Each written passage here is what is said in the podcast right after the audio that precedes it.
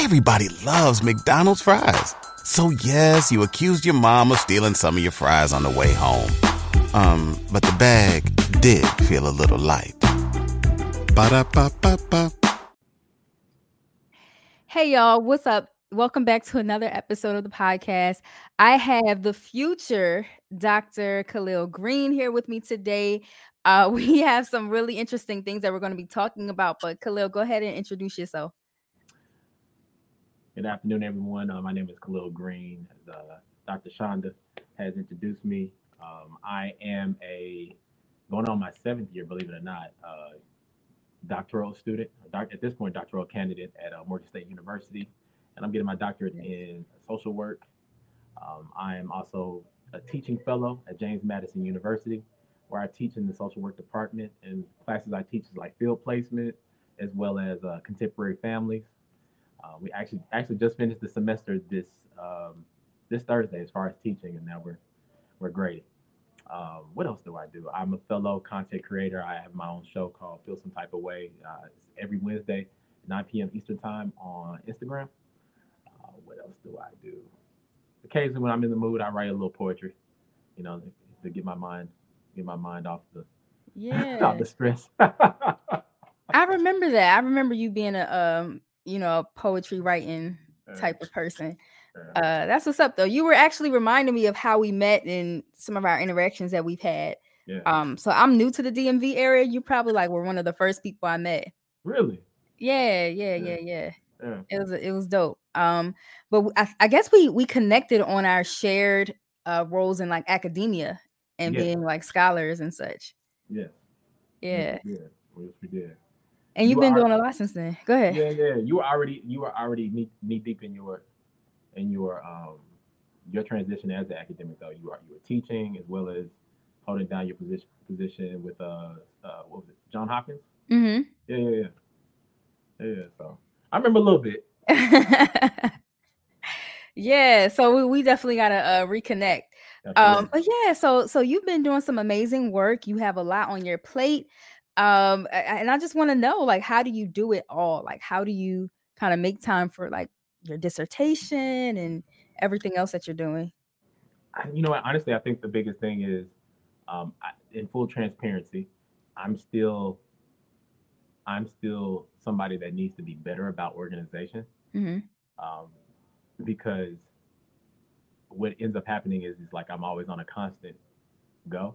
Yeah. I remember a couple of years ago, in the first year or so in the pandemic, my sister said to me, she was like, you're always on the go. When I was going down there to visit my family in Houston, she was like, you always on the move. I said, yeah. And I coming from being originally from a slower paced culture, from being from Texas, there was a lifestyle that was customary for me for a period of time, and then coming to DC and learning what it was like to live in the East Coast, you naturally move faster. You don't have a choice. Yes, you don't have a choice, right?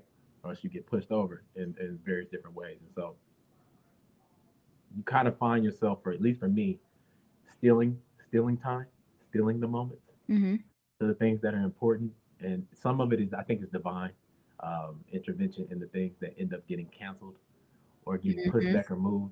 But I do think as stewards, as the church folks say, as stewards of time, I always think that plan things are the best strategy, because even if it doesn't go as planned, at least you're tracking. Yeah. You're tracking. Just like you track your budget, you track your calories. That habit of tracking ensures that you get the best or the most out of the circumstance, even if the outcome is not exactly as you planned it. So that is the space that I'm continually working towards and working in. But yeah, I'm stealing a lot of moments. Yeah. I feel like I'm in that season as well.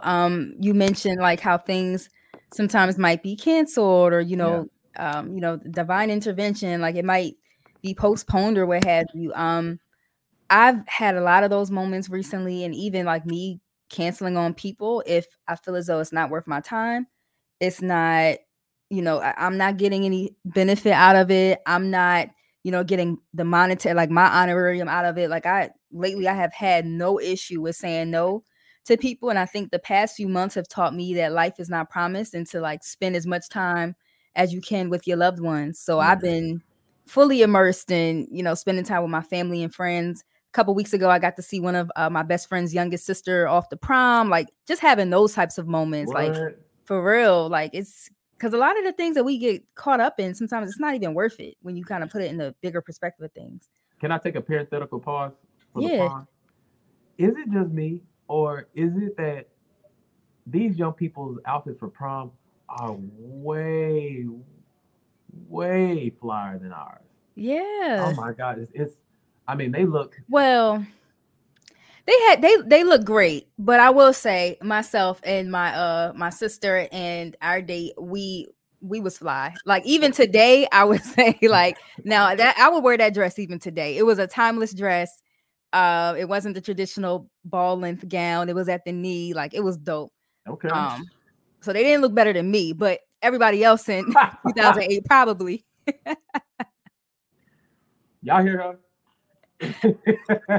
I'm just being honest. The people love me for my honesty. So, but yeah, so we just had a holiday a few days ago, Juneteenth. Good. So I'm, you know, always excited to celebrate freedom for my people. I had the opportunity to speak at a nearby HBCU. Well, not so nearby, somewhere in Virginia. I still had to take a flight there, but it was dope just to be able to interact with like other individuals who worked at HBCUs and to facilitate a workshop or whatever. How did you spend your Juneteenth? Working. It's probably, you know, it was working and doing another near and dear pastime of mine. I also practice this martial art called Capoeira.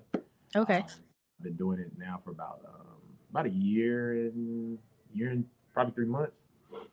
So dope. Yeah. Seems like you enjoyed it by engaging in things that you enjoy doing. Yes. Okay. Yes. Nice. I was actually reading. Go ahead. No, and it means a lot too, because I'm from Texas. Okay. So like, I grew up with this. I grew up with this holiday, so it's definitely cool to see. Yes.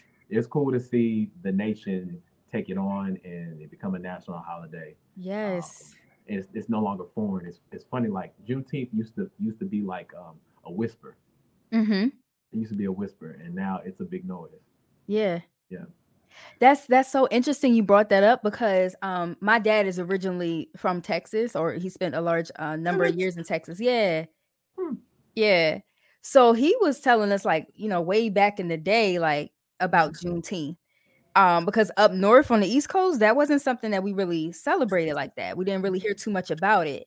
And so he told us that it was like a big extravagant holiday. Mm-hmm. You know, people will go out in the country, you would barbecue, support Black businesses. Mm-hmm. For some reason, you drink strawberry soda. I don't know the significance of that. Mm-hmm. And it was like a thing, but I'm not going to say what they called it there. So the name for it down there back in the day was N-word Day. And it wasn't like derogatory, I guess, to them. It was just what they known it as. It wasn't taken as that. Ironically enough, that term never got said in my childhood, or, you know, just through my maturation. That was never a thing. Mm. What was interesting is this, to your point, to add to what your father was telling you. I can remember just the different graphic T-shirts that came out over the years. Mm-hmm. Was definitely a big deal, and it's funny because now I look at where our culture is as far as like vintage T-shirts. Mm-hmm. I'm saying to myself, like, damn, I wish I would have kept. I bet. Yeah. No, that's dope though.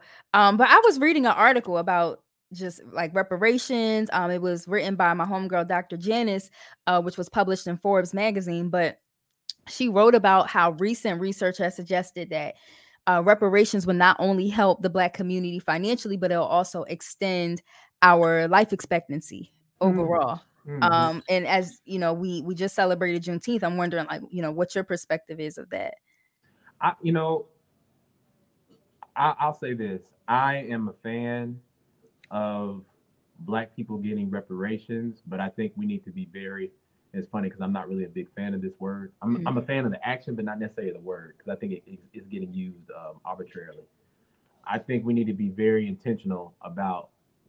If you went on a road trip and you didn't stop for a Big Mac or drop a crispy fry between the car seats or use your McDonald's bag as a placemat, then that wasn't a road trip. It was just a really long drive. Ba-da-ba-ba-ba. At participating McDonald's. What is allocated to us? And I think the biggest thing that should be allocated is not necessarily money, but assets that have long-term impact for us to have actually sustainable changes in our community. And one of the biggest things I'm referring to is like land. Mm-hmm. But land. Wouldn't money be able to get us there? Say it again? Wouldn't money be able to get us there? It depends. Mm-hmm. It depends, because here's the thing. Policies have a way of influencing the worth of people's dollars. They have a way of redlining is a policy.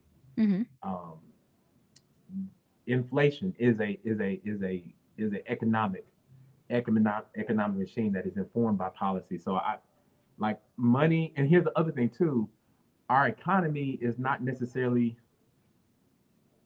as stable as it once was. Mm-hmm. And so I'm not really, as Dr. King said, I'm not really invested in the burning house of that when it comes to money, but the land that our ancestors invested their time, energy, their soul, their blood, sweat, and tears, I'm more concerned about that and other resources as well. Do I think money can be factored in? Sure. But I don't know if that's necessarily should be the focus too, the main focus, because the other part of it too is that a tool is only as good as the person who yields it. And so my biggest concern about the Black community is that we can be allocated money, but if we don't have the proper education about how the money game works, how economics really work, mm-hmm. we're just gonna add to the consumer margin that we already add to tremendously.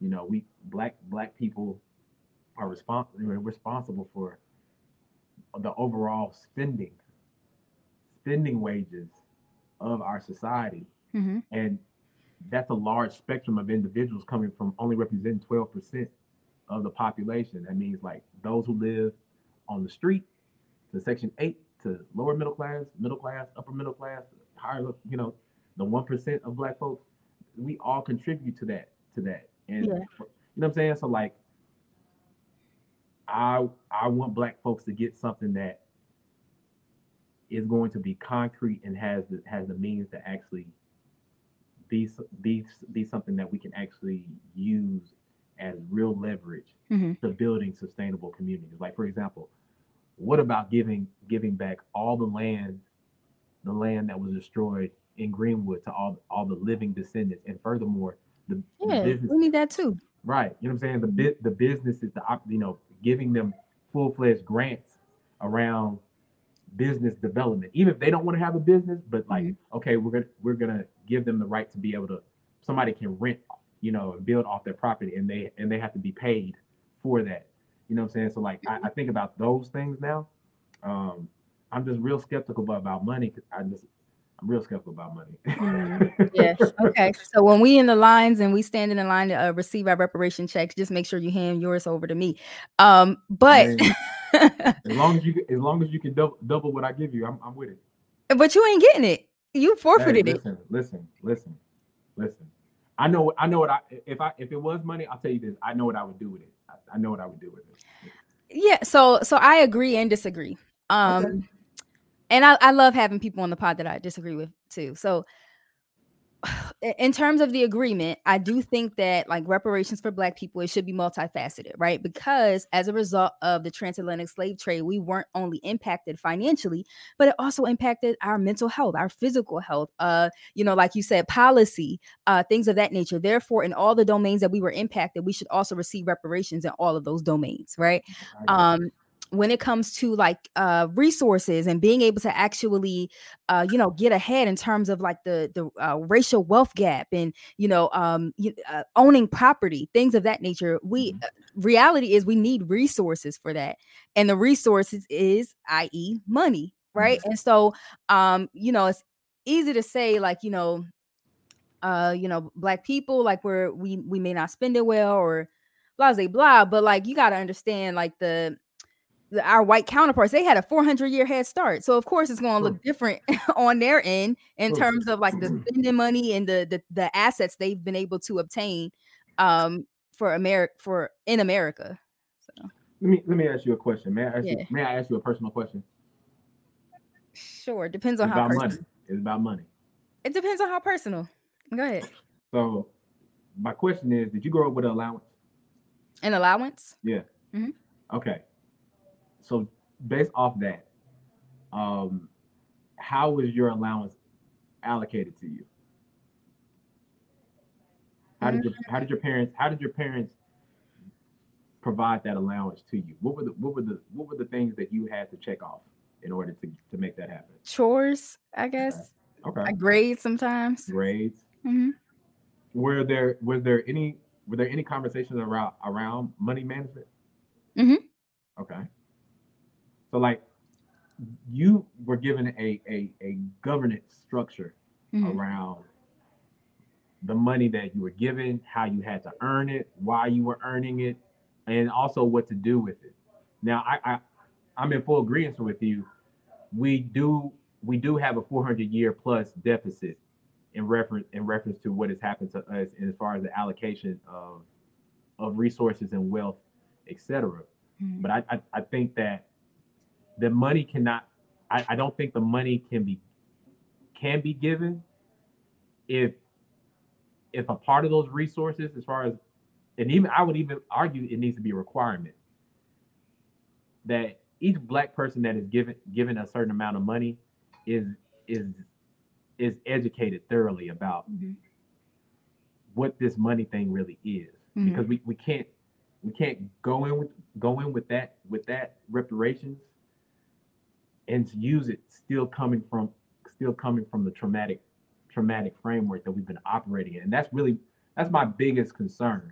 And the thing about it is like, we don't live in a system that is in the best interest of us. And so my concern is if the education is not there, along a couple with the policy.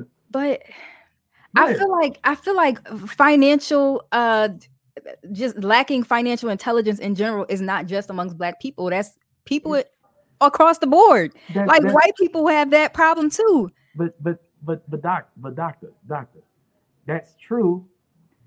But when there's a problem in the world, we suffer the most from it. So we can't. Absolutely. So in that being clear, it's even that much more important that we have it, because our problems are that much more dire because of the systemic circumstances we experience. So we can't necessarily frame our problems in reference to them, because we're at the bottom of it. We're at the bottom of it.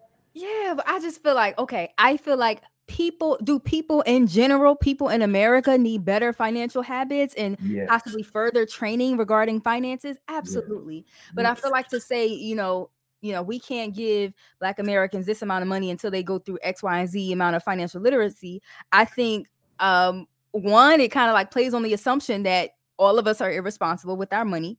And two, it plays on the assumption that like our dollars have to be policed. We're not we're policing other people's dollars, and I'm not about to count nobody else's coins. I hear you, but that happens regardless. What you mean? Systemically, our money's policed. That doesn't make it okay, though. I'm not saying it's okay. What I'm saying is we need to learn the game. We need to learn the game we're in, and so we can not only know how to navigate it so we can actually win. Now, systemically, the game needs to change. Now, I'm not saying that Black folks are not capable. What I'm saying is that we are not fully knowledgeable of how this system works against us. We know it works against us. We're very aware of that. And I think people have a very, for the most part, there are a number of Black people who have a very direct understanding of how to save and how to spend. I think there's but it's a much more nuanced. It's a much more nuanced game than that, and it is tethered. It's not just tethered to the color of our skin, but it's also tethered to different organizations and institutions, like even from the context of like the housing market, even to that of the stock exchange. Everybody loves McDonald's fries. So yes, you accused your mom of stealing some of your fries on the way home.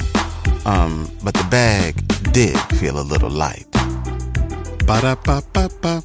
There's different conversations, like even in reference to, for example, let's take our brothers and sisters in Africa. Mm-hmm. I don't want to assume, but where Africa is now from a resources standpoint, the majority of the countries in Africa that are rich in resources, their resources are not even theirs to monopolize at their own discretion. The mm-hmm. majority of our brothers and sisters that come from countries who are rich in resources like the Congo or even that of Nigeria, any country you can think of that has rich in minerals and et cetera. The people, whoever has colonized them, has taken a premium out of those countries to a point where they have no control over it. And so my concern is that it can't just be about giving the resources without giving the place an understanding of the game, like a true understanding of the game, because otherwise we would just end up getting exploited again. And what will be said is that will be said, oh, well, we gave you what you asked for. We gave you, you know what I'm saying? Like, we gave you this, this, this, and this. And it's like, it has to be played where it's ensured that there are things that are taken, that we get back that cannot be taken from us. Mm. Money is money. The reason why I'm so adamant about it, this is why I do it in this context, in this conversation. I'm opposing your view a bit, is because money is so fleeting.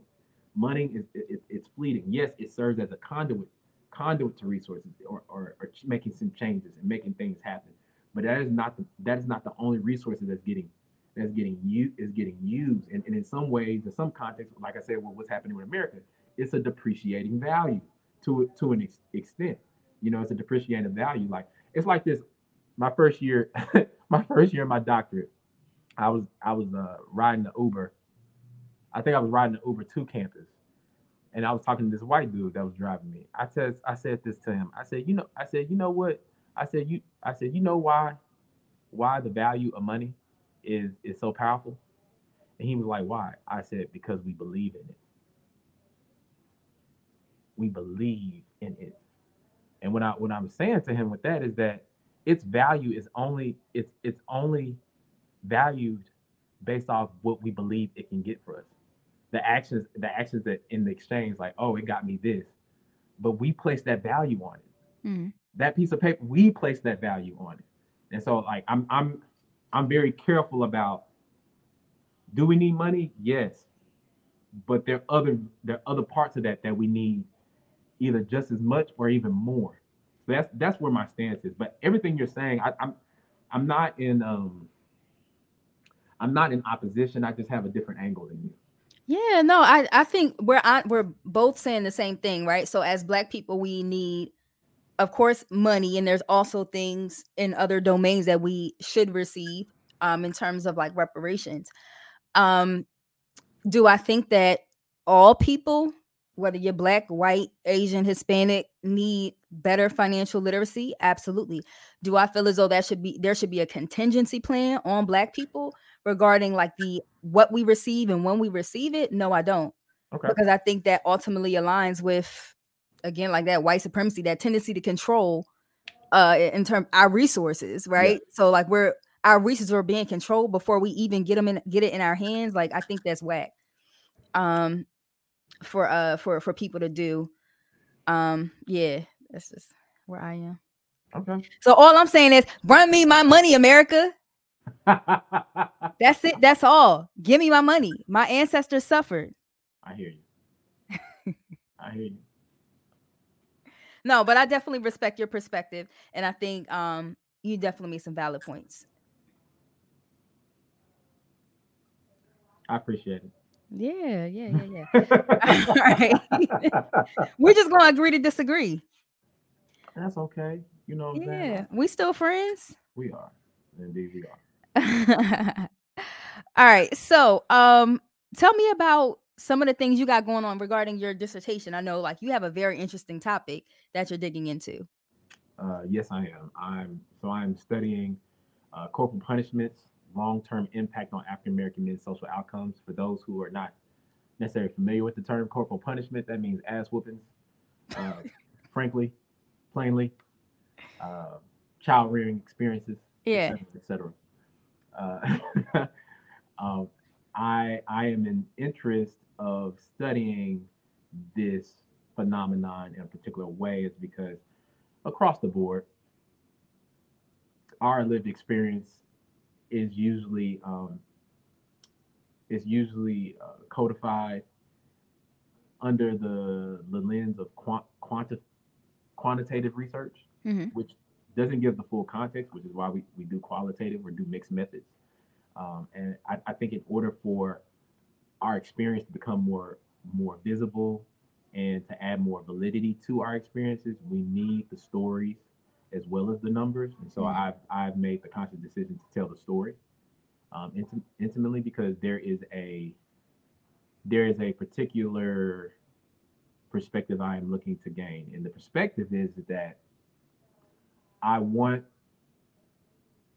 those who come after me and those who read my work in the present time, I want them to be able to see the nuances of how rearing a child, emerging Black men in this environment, in that particular way, mm-hmm. has impact in a way that we don't always recognize. That it gets used as a mechanism to dehumanize an emerging young man in a particular way. And there's only particular exceptions to certain context. There's particularly only exceptions to the rule of how that dehumanization actually can be neutralized to an extent. Yeah. So you're saying a lot of great things. Break this down in layman's terms. Sorry about that. So what I'm saying is that my concern is that their outcomes regarding how young Black men experience getting disciplined, that have negative outcomes. And so, for example, when you keep saying outcomes, what does he mean by that? So there have been several studies that have linked corporal punishment, being exposed to corporal punishment over a period of time, to cognitive impairment. What does that look like? What does it look like? Mm-hmm. So in the context of academia, it would look like a child's ability to process, mm-hmm. A child's ability to concentrate, ironically, right? Yeah. I can't think of all of them on the top of my head from the cognitive standpoint, but intellectual delays in general, and there's a spectrum of that. In reference to physical, I can give you some. This is real big for us. Hypertension, heart disease. Yeah. Talk more about that. Yeah. So I won't even use us. I'll use a study from across the pond, way across the pond. I use them particularly before I tell it. I use them particularly because I think anecdotally, a lot of people look at these populations of people with a level of surface reverence for their success, mm-hmm. or their appearance of success. So who am I referring to? I'm referring to the Chinese. So there were some studies a while back that looked at the effects of corporal punishment with a large number of Chinese individuals. And what they found was it was linked to alcoholism, mm-hmm. hypertension, and depression. Oh, excuse me, and smoking. Wow. Smoking addiction. And I look at that, I said, huh, who that sound like? Wow. Who is that? Who is that? And see, and what's great about their study is that their culture, for the most part, is still a sterile culture in the sense that it's Chinese and Chinese. You know, it's foreigners that are there, but for the most part, they're still mainly the inhabitants of their own country for the most part. And so they don't have the same influence.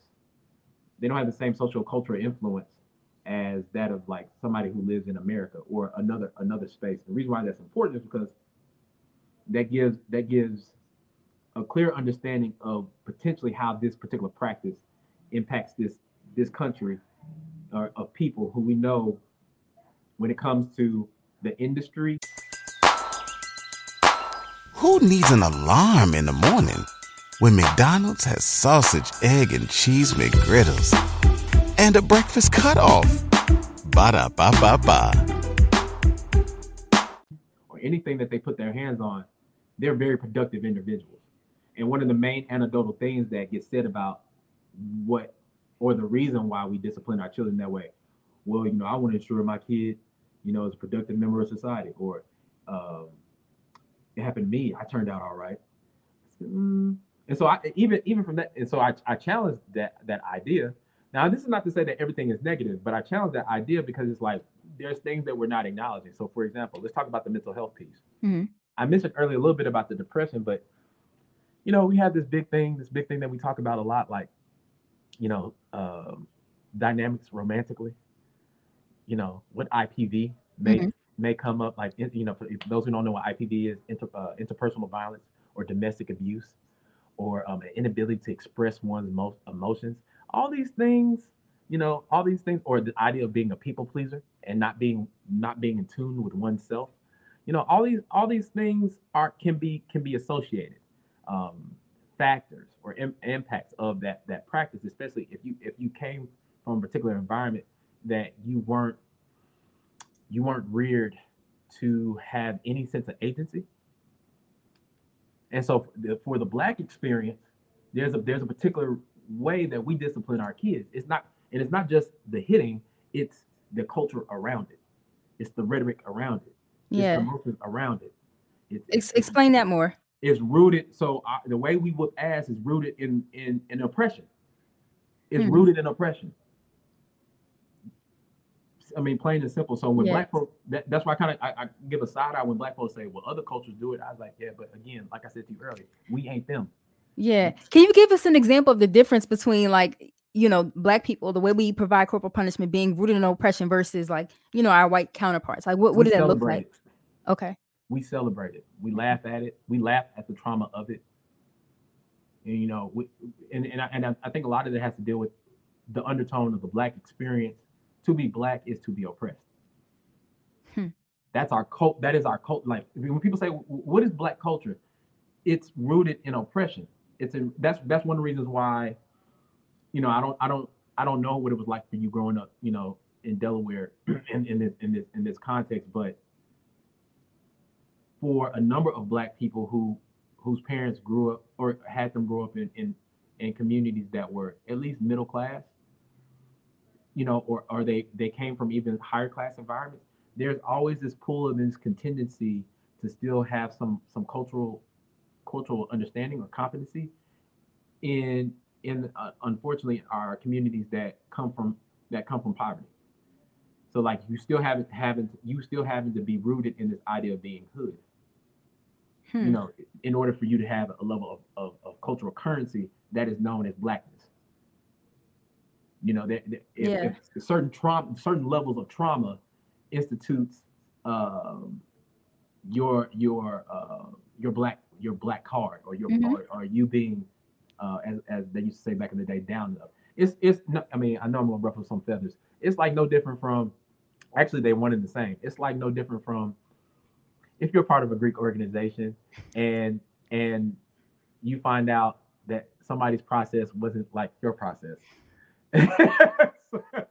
that's what I'm talking about. Okay. That is what I'm talking about. And so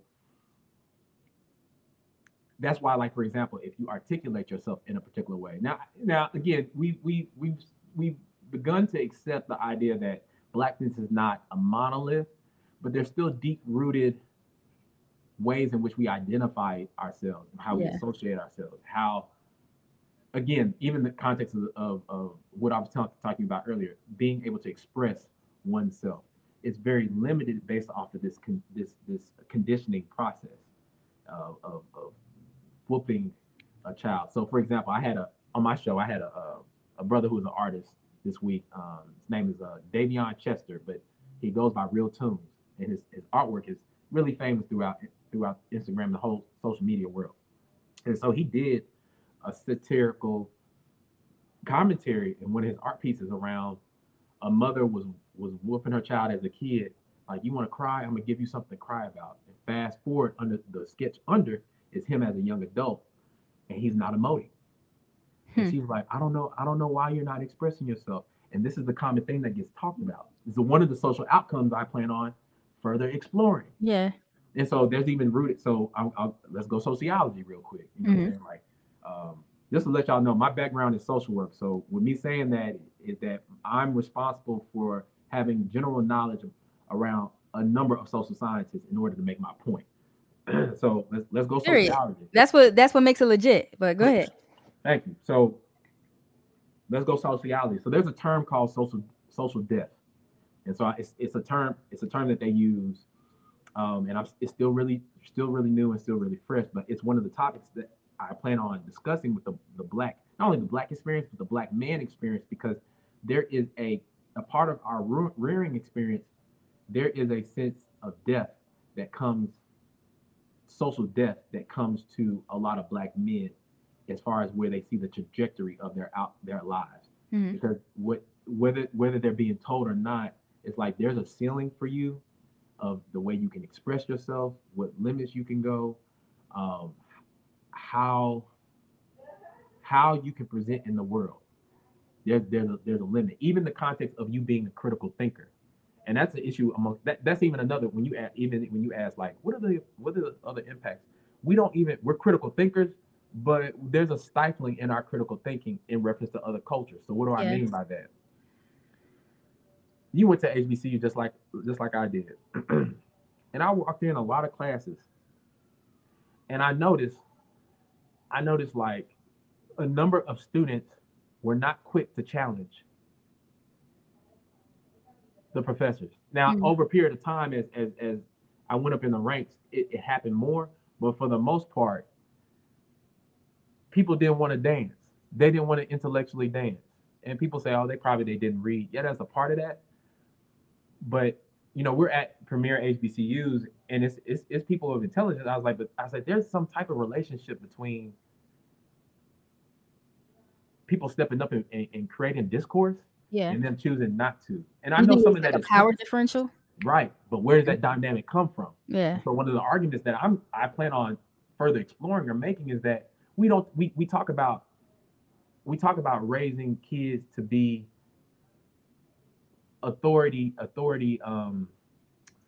oriented or have a sense of agency, but that's not really what we raise in the context of how we don't teach our children how to challenge authority with a level of respect. Yeah. You can't to challenge is a form of disrespect in many Black men, many black households period, and let alone let you be an emerging man. Anytime you set a boundary in a Black household, anytime you express any difference of opinion, it's deemed as disrespectful. Exactly. So again, this is such an interconnected issue, because how in the hell do you expect somebody to create healthy boundaries when that was the opposite of what they were conditioned as far as from their parents? I'll even give you another another example that it's related, but it's not completely direct. So it is my opinion, in the context of like critical thinking, because of how most Black folks are raised, but again, my topic is focusing with Black men, is that most Black, when certain Black people become of age, become adults, they don't like to be questioned. Where does that come from? Mm-hmm. Well, I would argue that many of our parents had this disposition. Again, you don't pay no bills, X, Y, and Z. So indirectly, what was that telling the emerging child that would eventually become a young man, a young woman, is that when you come of age, when you become a monetary value, when your presence becomes a monetary value, then you get to say things. Then you get to speak. Till then, learn your place. Yeah. When you can earn some money to contribute to the household, then you will respect your perspective. And that really, it makes people to internalize a concept that like, my perspective, who I am, is worthless unless I'm contributing to something, unless I can provide in some way.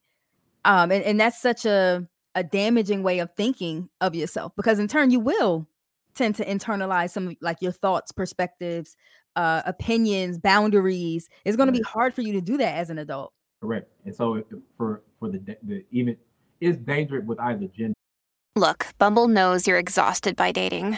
All the must not take yourself too seriously and 6'1" since that matters. And what do I even say other than hey? Well, that's why they're introducing an all-new Bumble with exciting features to make compatibility easier, starting the chat better, and dating safer. They've changed, so you don't have to. Download the new Bumble now. What makes it even more deceptively dangerous for men is that we have been conditioned to believe that in our innate value is rooted in our ability to provide or protect for others. Mm. But not to provide and protect for ourselves. Mm-hmm. There's this undertone, like altruistic expectation for not just men in general, but we're talking about Black men. Now, whether we live up to it or not, that's a question. Yeah. that can be challenged. But the expectation. Well, if my value is based off that, how in the hell can we even practice self-care? Mm. So I'm making the argument of this practice that it's attached to all these outcomes. Although parents use it as a protective factor to ensure that their kids come a full term, it's like, yeah, but you're killing other aspects of who they are. Mm-hmm. And then, if they're blessed and fortunate enough, they'll get out in the world and learn those things. That's a big if. That's a big if they're provided with that environment that will allow that. Exactly. Now, again. There are four different parenting styles that were created by white folks. There was authoritative, authoritarian, neglectful, and who was that fourth one? I'm forgetting all my. Does it start with a P? Punitive. Hold on. Is it that? Let me look it up. It was, I'm trying to remember. I feel like this was on the E triple P, so I should know this. We know it's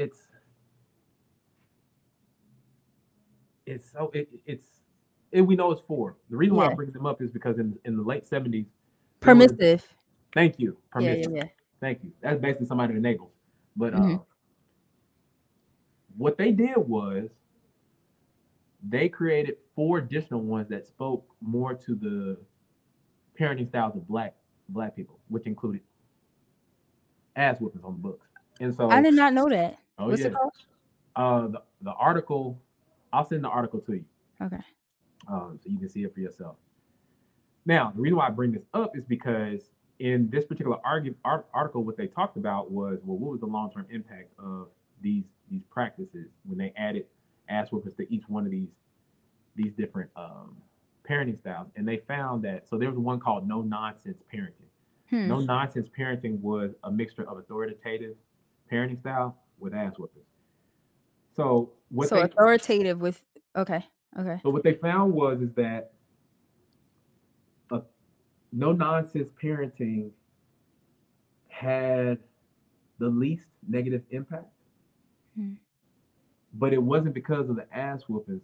The authoritative parenting style itself was the really deciding factor. The authoritative parenting practice neutralized some of the negative outcomes of corporal punishment. Now, some people read that as like, okay, well, as long as I do X, Y, and Z, my kid's gonna be fine. And I was like, that's not necessarily the case, because this practice, what comes with this practice, there's some things that are insidious. There's things that you're not gonna necessarily see come up. Like again, like for the whole context of, am I ensuring that my child knows how to be vulnerable? Do I am I teaching my child in the process of all that knows how to challenge me, and am I healthy enough to receive that challenge? Am I healthy enough to receive that challenge from my child? Wow. So I'll give you an example of a moment where I heard a parent of a what was he? He was a Generation X. Yeah, he was Generation X. So in the new docuseries, Dear Mama, Afeni Shakur, God rest her soul, she talks about the last time she whooped Tupac. And as she's swinging, Tupac, and she was very clear in saying this, Tupac didn't try to hit her or attack her, but he blocked the blows. And he said to her, he's like, I'm not going to let anybody beat me down. Mm. And she said that when he said that, it humbled her. And she's like, when he said that, it stopped. And you have to remember who Afeni Shakur was. This was a highly, highly educated radical woman. Yeah. So so the reason why I bring that up is because I just set the example of it's going to take a parent who respects, is able to receive their child challenging them in a particular way, to see the value of it. She was a learned woman. Mm-hmm. That ain't everybody's circumstance. No. Right? She's a shining example. She's an outlier in that context. Mm-hmm. For other parents, that gave them fuel to beat. Exactly. I'm just imagining how that would go to somebody who would see that as disrespect or a challenge. Well, for most kids, well, I can't say for most, but for a number of kids who first experienced it, who experienced it in a particular moment, they respond in their natural inclination, which is to actually either block or resist. Yeah. And what usually gets said is, you don't get to ... You don't ... So again, and you have to. We have to walk people down this road, because they don't know. It's like, okay, so what do you think you were saying to your son or daughter when you said you don't get to do ... in the long term? How do you think that presents? And so as I told you about the money thing, it's all connected. As I stated about the money thing in reference to this idea of intention. Yeah. The long plan. It's like, you have this plan, but you haven't thought about this B side of this thing. And again, it's a cultural thing. Well, this is all I know. And Black folks, we're not the only people that say this, but again, we say it, but we have the larger repercussions of it. Mm-hmm. I hear most Black people say, oh, well, there's not a book on parenting. And the reality of it is, there's books, there's classes, etc. It's just not popular to go research that in our community. It's not popular, and also it feels, I ain't gonna hold you, like some of the parenting strategies that we're educated on to like teach parents when we are providing that, it feels unnatural to a lot of Black parents. Like people say all the time, Dr. Reynolds, we Black, like we ain't grow up like this. Like this is not something that we would say or do or what have you. Like, can you imagine in a Black household somebody doing the broken record technique when little Johnny's over here yelling and screaming and asking why I can't XYZ? Like it's just it's like a culture shock, like having to respond in a different way. And it is. I think I think it's going to be up to us to come with more culturally competent strategies. Yeah, I think, and this is, we take our cues from these spaces as well. I think some of the ways we can develop interventions is how things anecdotally get mirrored in television, because they're not, majority of the content that shows the Black experience in television, they don't necessarily show a kid getting their ass whooped. There were certain shows that displayed that, like Good Times. What was another show? Everybody Hates Chris. So the Wonder Years, the new iteration of Wonder Years, the Don Cheadle's character talks about it.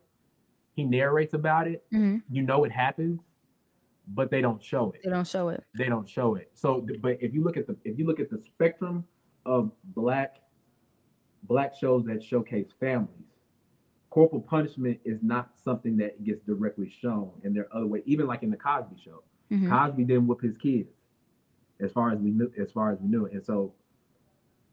and yet we still identified with the show. We still, and what I think that creatively as social scientists, like you and I, we have to take some creative lens from how can we still make our interventions Black without the hitting. Yeah. The blackening. Hey, it's Kaylee Cuoco for Priceline. Ready to go to your happy place for a happy price? Well, why didn't you say so? Just download the Priceline app right now and save up to 60% on hotels. So whether it's Cousin Kevin's Kazoo Concert in Kansas City, go Kevin, or Becky's Bachelorette Bash in Bermuda, you never have to miss a trip ever again. So download the Priceline app today. Your savings are waiting. Go to your happy place for a happy price. Go to your happy price, Priceline. Pun intended for this new, without the blackening, I'm gonna beat the Black off you. How do we make it still culturally competent? And I think the other thing too is that it's very interesting to me that when I hear like educators or people who work with kids that by law they can't put their hands on them, but then when they get home it's a different story. You know what I'm saying? Like yeah. You know what I'm saying? Like, okay, well, we do it here. What's good for the goose is good for the gander. You know what I'm saying? And I get it. When they ain't mine, I said, I hear that. But, you know what I'm saying? Like, discipline, there are multiple ways of establishing discipline. Just like in the Bible, it says, in my house, there are many mansions. Yeah. We just ain't used to being in other mansions because it's uncomfortable. Just like working out. When you first start out, it's uncomfortable. I ain't lived this way before. If you've been to hot yoga, I don't like this position. I don't like this heat. I can't take the heat. Let me get out this kitchen. That when I hear us talking about, to me, all it is like, I ain't used to that. That's not what I was conditioned to do. I don't feel like doing it. You know what I'm saying? Like, and so my thing is like, we have to be invested in creating something different, is because we won't be able to create healthier communities if we don't challenge all these things. And I'm just talking about one aspect of it. And the other thing is that, it's of our self-interest, because nobody else is going to be invested in ensuring the health and sustainability of our community than us. Yeah. Nobody is interested in that. Nobody outside of us. As a matter of fact, they're more invested in the idea of us degrading each other. They're more invested. So it's like we have to take the full responsibility and question all the things that have made us what we are. And so that's why this study is so important, is because, there has been a call to arms for Black men to become more self-aware and more engaging and more present now than ever. It's like, okay, well, in order for us to do that, we have to examine why we're not so present, and where these things come from. And so in summation of all of what I said, that is why I'm doing this. Yeah. Because I think once we kind of like hone in on the parenting piece, then that'll definitely impact various domains of like overall the Black family. And that's how we build the Black community overall, through focusing on family. But Kahlil, are you aware of any specific parenting strategies that are specific to Black people? Honestly, no. You got to develop this. Like, yeah, I'm thinking about it now. Now, what I can tell you is that there's a section in my literature review that has interventions that have been used that have been positive, had positive results. There's one that comes about from the top of my head, like the triple P intervention. Don't ask me how it works, because I don't remember exactly, but I remember reading the results. Results suggest that. And there's a couple others. And here's the thing, they specifically looked at our population to see, this is work. And they went to the spaces where, we were accessible, like the Head Starts, which is that's a really good marker. That's a really good marker, not to sound prejudiced, but if it's an intervention that works with a particular part of our population who doesn't necessarily have as many resources, if it's working with them, that has great implications for it working with everybody else. Yeah. Now, one of the other things that I didn't talk about regarding this is education is a big part of this, meaning that it is said, and again, different articles that I've read over a period of time make this claim, that the lower the education of the parents in the household, the more likely that child is to be hit. That's across the board. And what that suggests is that you got parents who come from an educated environment. They think more pensively around how they choose to deal with you.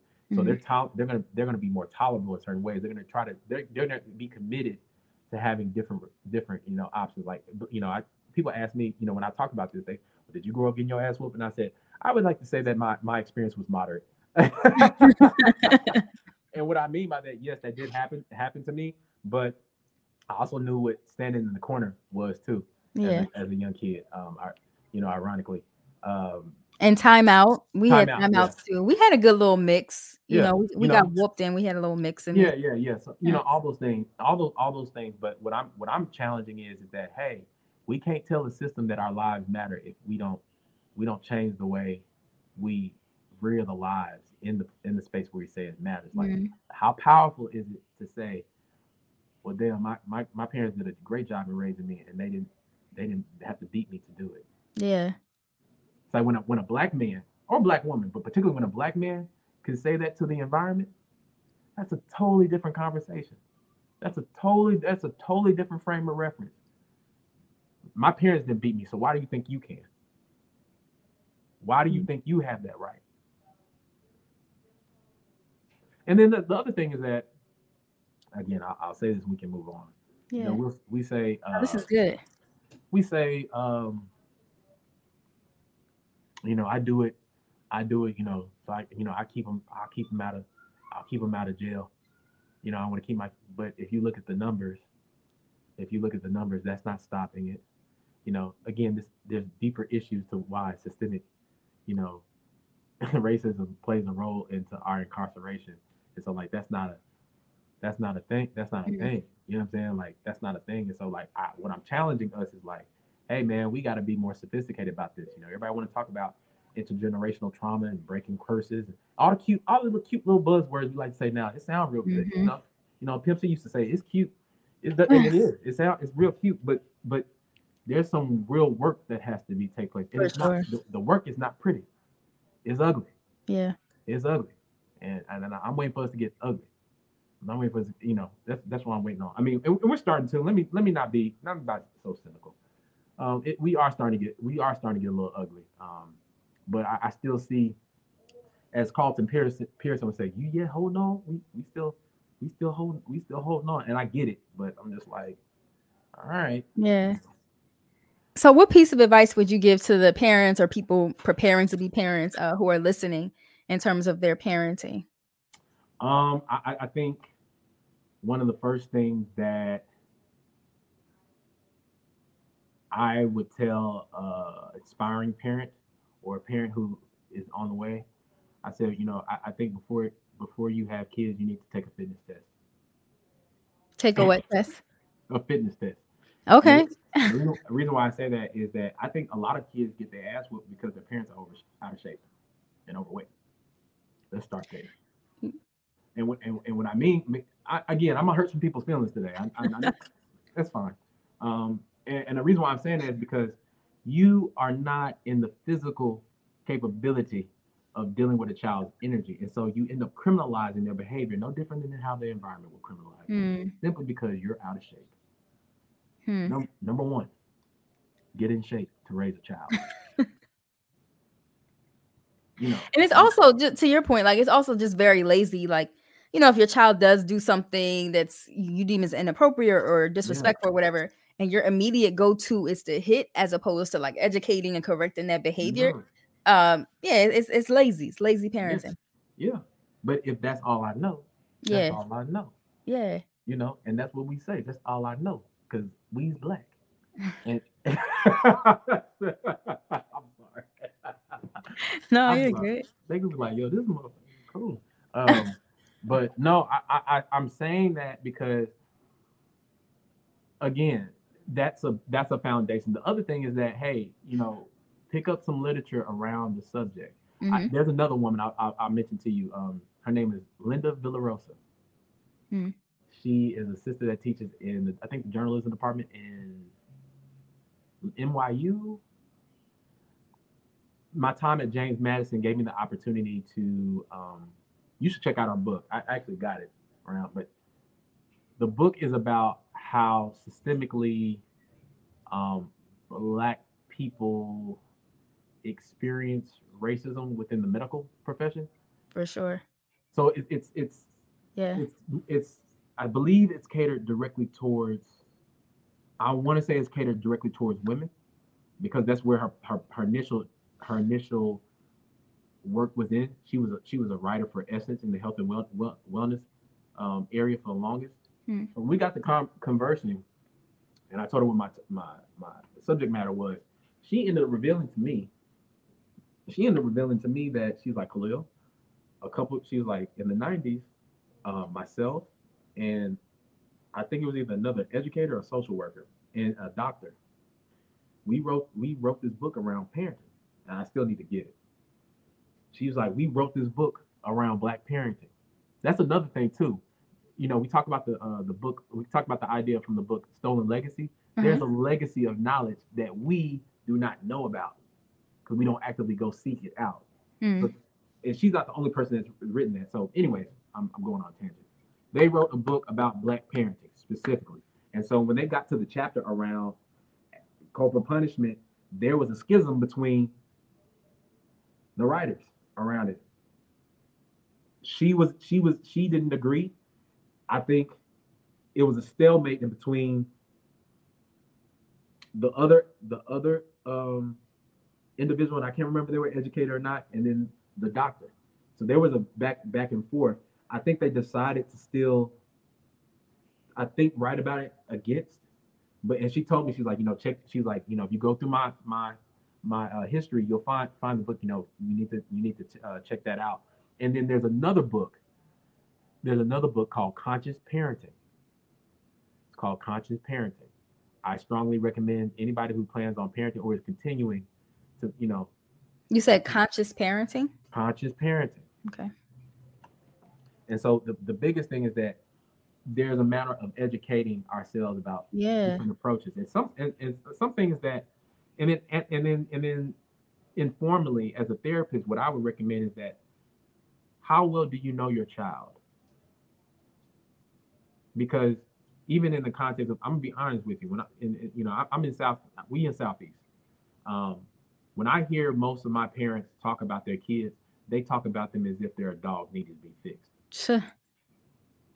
Hello. Ciao. Hello. And so I'm saying that you don't have a real relationship with your child in reference to who they are as human beings. And so you're only concerned about nullifying this irritation because you have other things going on and you're already stressed out. And I hear you. I hear you. But there's a whole human being coming of age here, and even to be an effective discipliner. And you know what? I'll give you another example. You know, we in the content creation age. Yeah. They're Black parents that are doing skits and things that are showing other ways to do this thing. So what do I mean by that? There's a page on Instagram called Dear Fathers. And what it is, there was a clip of this father saying, "Hey, you know, we just got back in, and yeah, we just, you know, me and your mom just came back in." And the son was like, "Y'all didn't get me anything to eat." He was like, "Get you anything to eat?" He's like, "Oh," he's like, "Get you anything to eat?" He was like, "Baby, did you get so and so anything to eat?" She was like, "Nah." He's just like, "I text." The son was like, "I text y'all." He's like. She's like, "Oh yeah, you did." She's like, "Baby, remember I told you?" He's like, "Oh yeah, we forgot." And he followed that. He said, "Just like you forgot to do those X, Y, and Z." Mm. That's black. That's very black. Yeah. That's very black. Yeah. That's what I'm saying. Like, I love my people, and I feel like I have the right to say this, and I'm saying that I love. When it comes to discipline, as far as being open to mm-hmm. different things. I still think we're very lazy. Mm. And that's what I liked about that example. It was creative. It was still black, so it felt true. I don't feel like I'm reading from a Barclays textbook and, you know, trying to, you know, do those techniques that they teach us in school, but also effective. Like, it teaches you natural consequences and order of things when you forget to take out the trash or, you know, do your homework or whatever. Yeah. So, you know, I, you know, and you can tell, and it's funny because, you know, I'm anti this in other areas, but I recognize this exists. But even in the context of a home and in parenting, it's like saying to a son or daughter, you know, either parent saying like, "I love you, but there's some transactions that have to happen in order for this machine to keep working a certain way. And you need to understand that you're a part of the machine. You're a part of the machine. And I'm not just here at your leisure." Yeah. And vice versa. But that takes a very present. Yeah, present and self-aware parents. Yeah. So a lot of this is that you asked me, like, what are the things you advise? You need to find a way to go to therapy. I you know, it ain't no, again, these are everything we were talking about is relationships. Mm-hmm. Yeah. Relationships. Yeah. We're talking about relationships, you know. That's going to be the telltale sign. And I you know, I think it's crazy because, like, I have homeboys now that they're coaching AAU teams and basketball and whatnot. And one of them, he has a facility back in Texas, and it was funny. I was listening to his assistant coach talk about him in reference to his kids, and his style is no different from a lot of coaches, but it was interesting to me because he's a parent also, and he says, you know, Bfield's got it. He's like, he got a temper. And he's like, he gonna let you know, like, you doing something. He's like, he don't take disrespect, and he's getting these kids' ass, but he ain't beating them, and there's discipline. Yeah.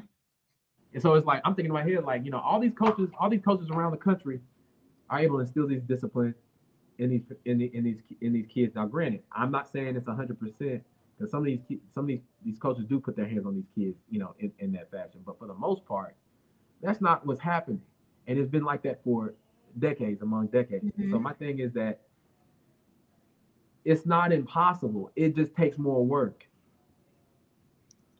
For sure, it takes more work. Just like we talked about building again relationships. It's not impossible. It just takes. It takes a lot of work. Now, mm-hmm. Now what I want from black community is this: one or the other. If you're not down for the work, as they like to say in the South, just say that. Just say that. But let us not portray one thing when it's really the other. That's another issue that we have as well. I don't think where we are now at a point, black folks are not in a position to act like they're one thing and they're the other. Because that's causing a lot of confusion. There's a lot of confusion. We're already in a confusing time. Yeah. So we need to be as much as we can. We need to attempt to be as clear as possible. Even when we find ourselves confused, we got to get to a point where we're saying, "I'm confused and I don't know why." Again, we know sometimes verbalizing it can be helpful, like being transparent. Yeah, but again, it's a lot of unlearning about. Yeah. I didn't come from that. And a lot of it is the fear of being exposed to that being used, and that's a that's a reasonable fear. So I'm like, I hope for the people who will watch this program today and they hear me talk, I hope that they hear what I'm saying. It's coming from a deep rooted place of love, but there is a challenge. There is a charge I'm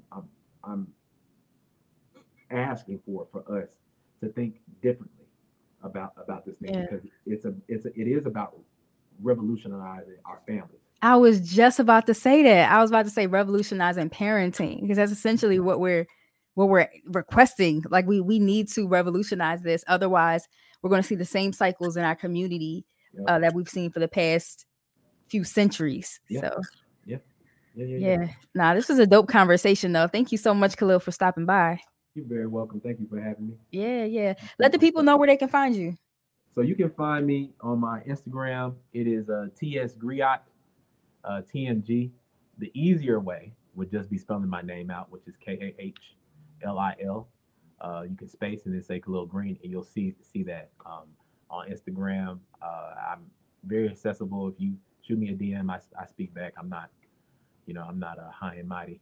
I ain't done nothing in this lifetime to ever act that way. And I always try to be very personable as much as I can. But yeah, that's the main way people can contact me. I'm not in the space yet where I'm doing therapy privately. Just go ahead and disclose that. I work for somebody's company as a part-time therapist, and at some point in my career, I will get to a place where I am doing that. But primarily, where I'm at now is developing myself as a public academic. Yeah.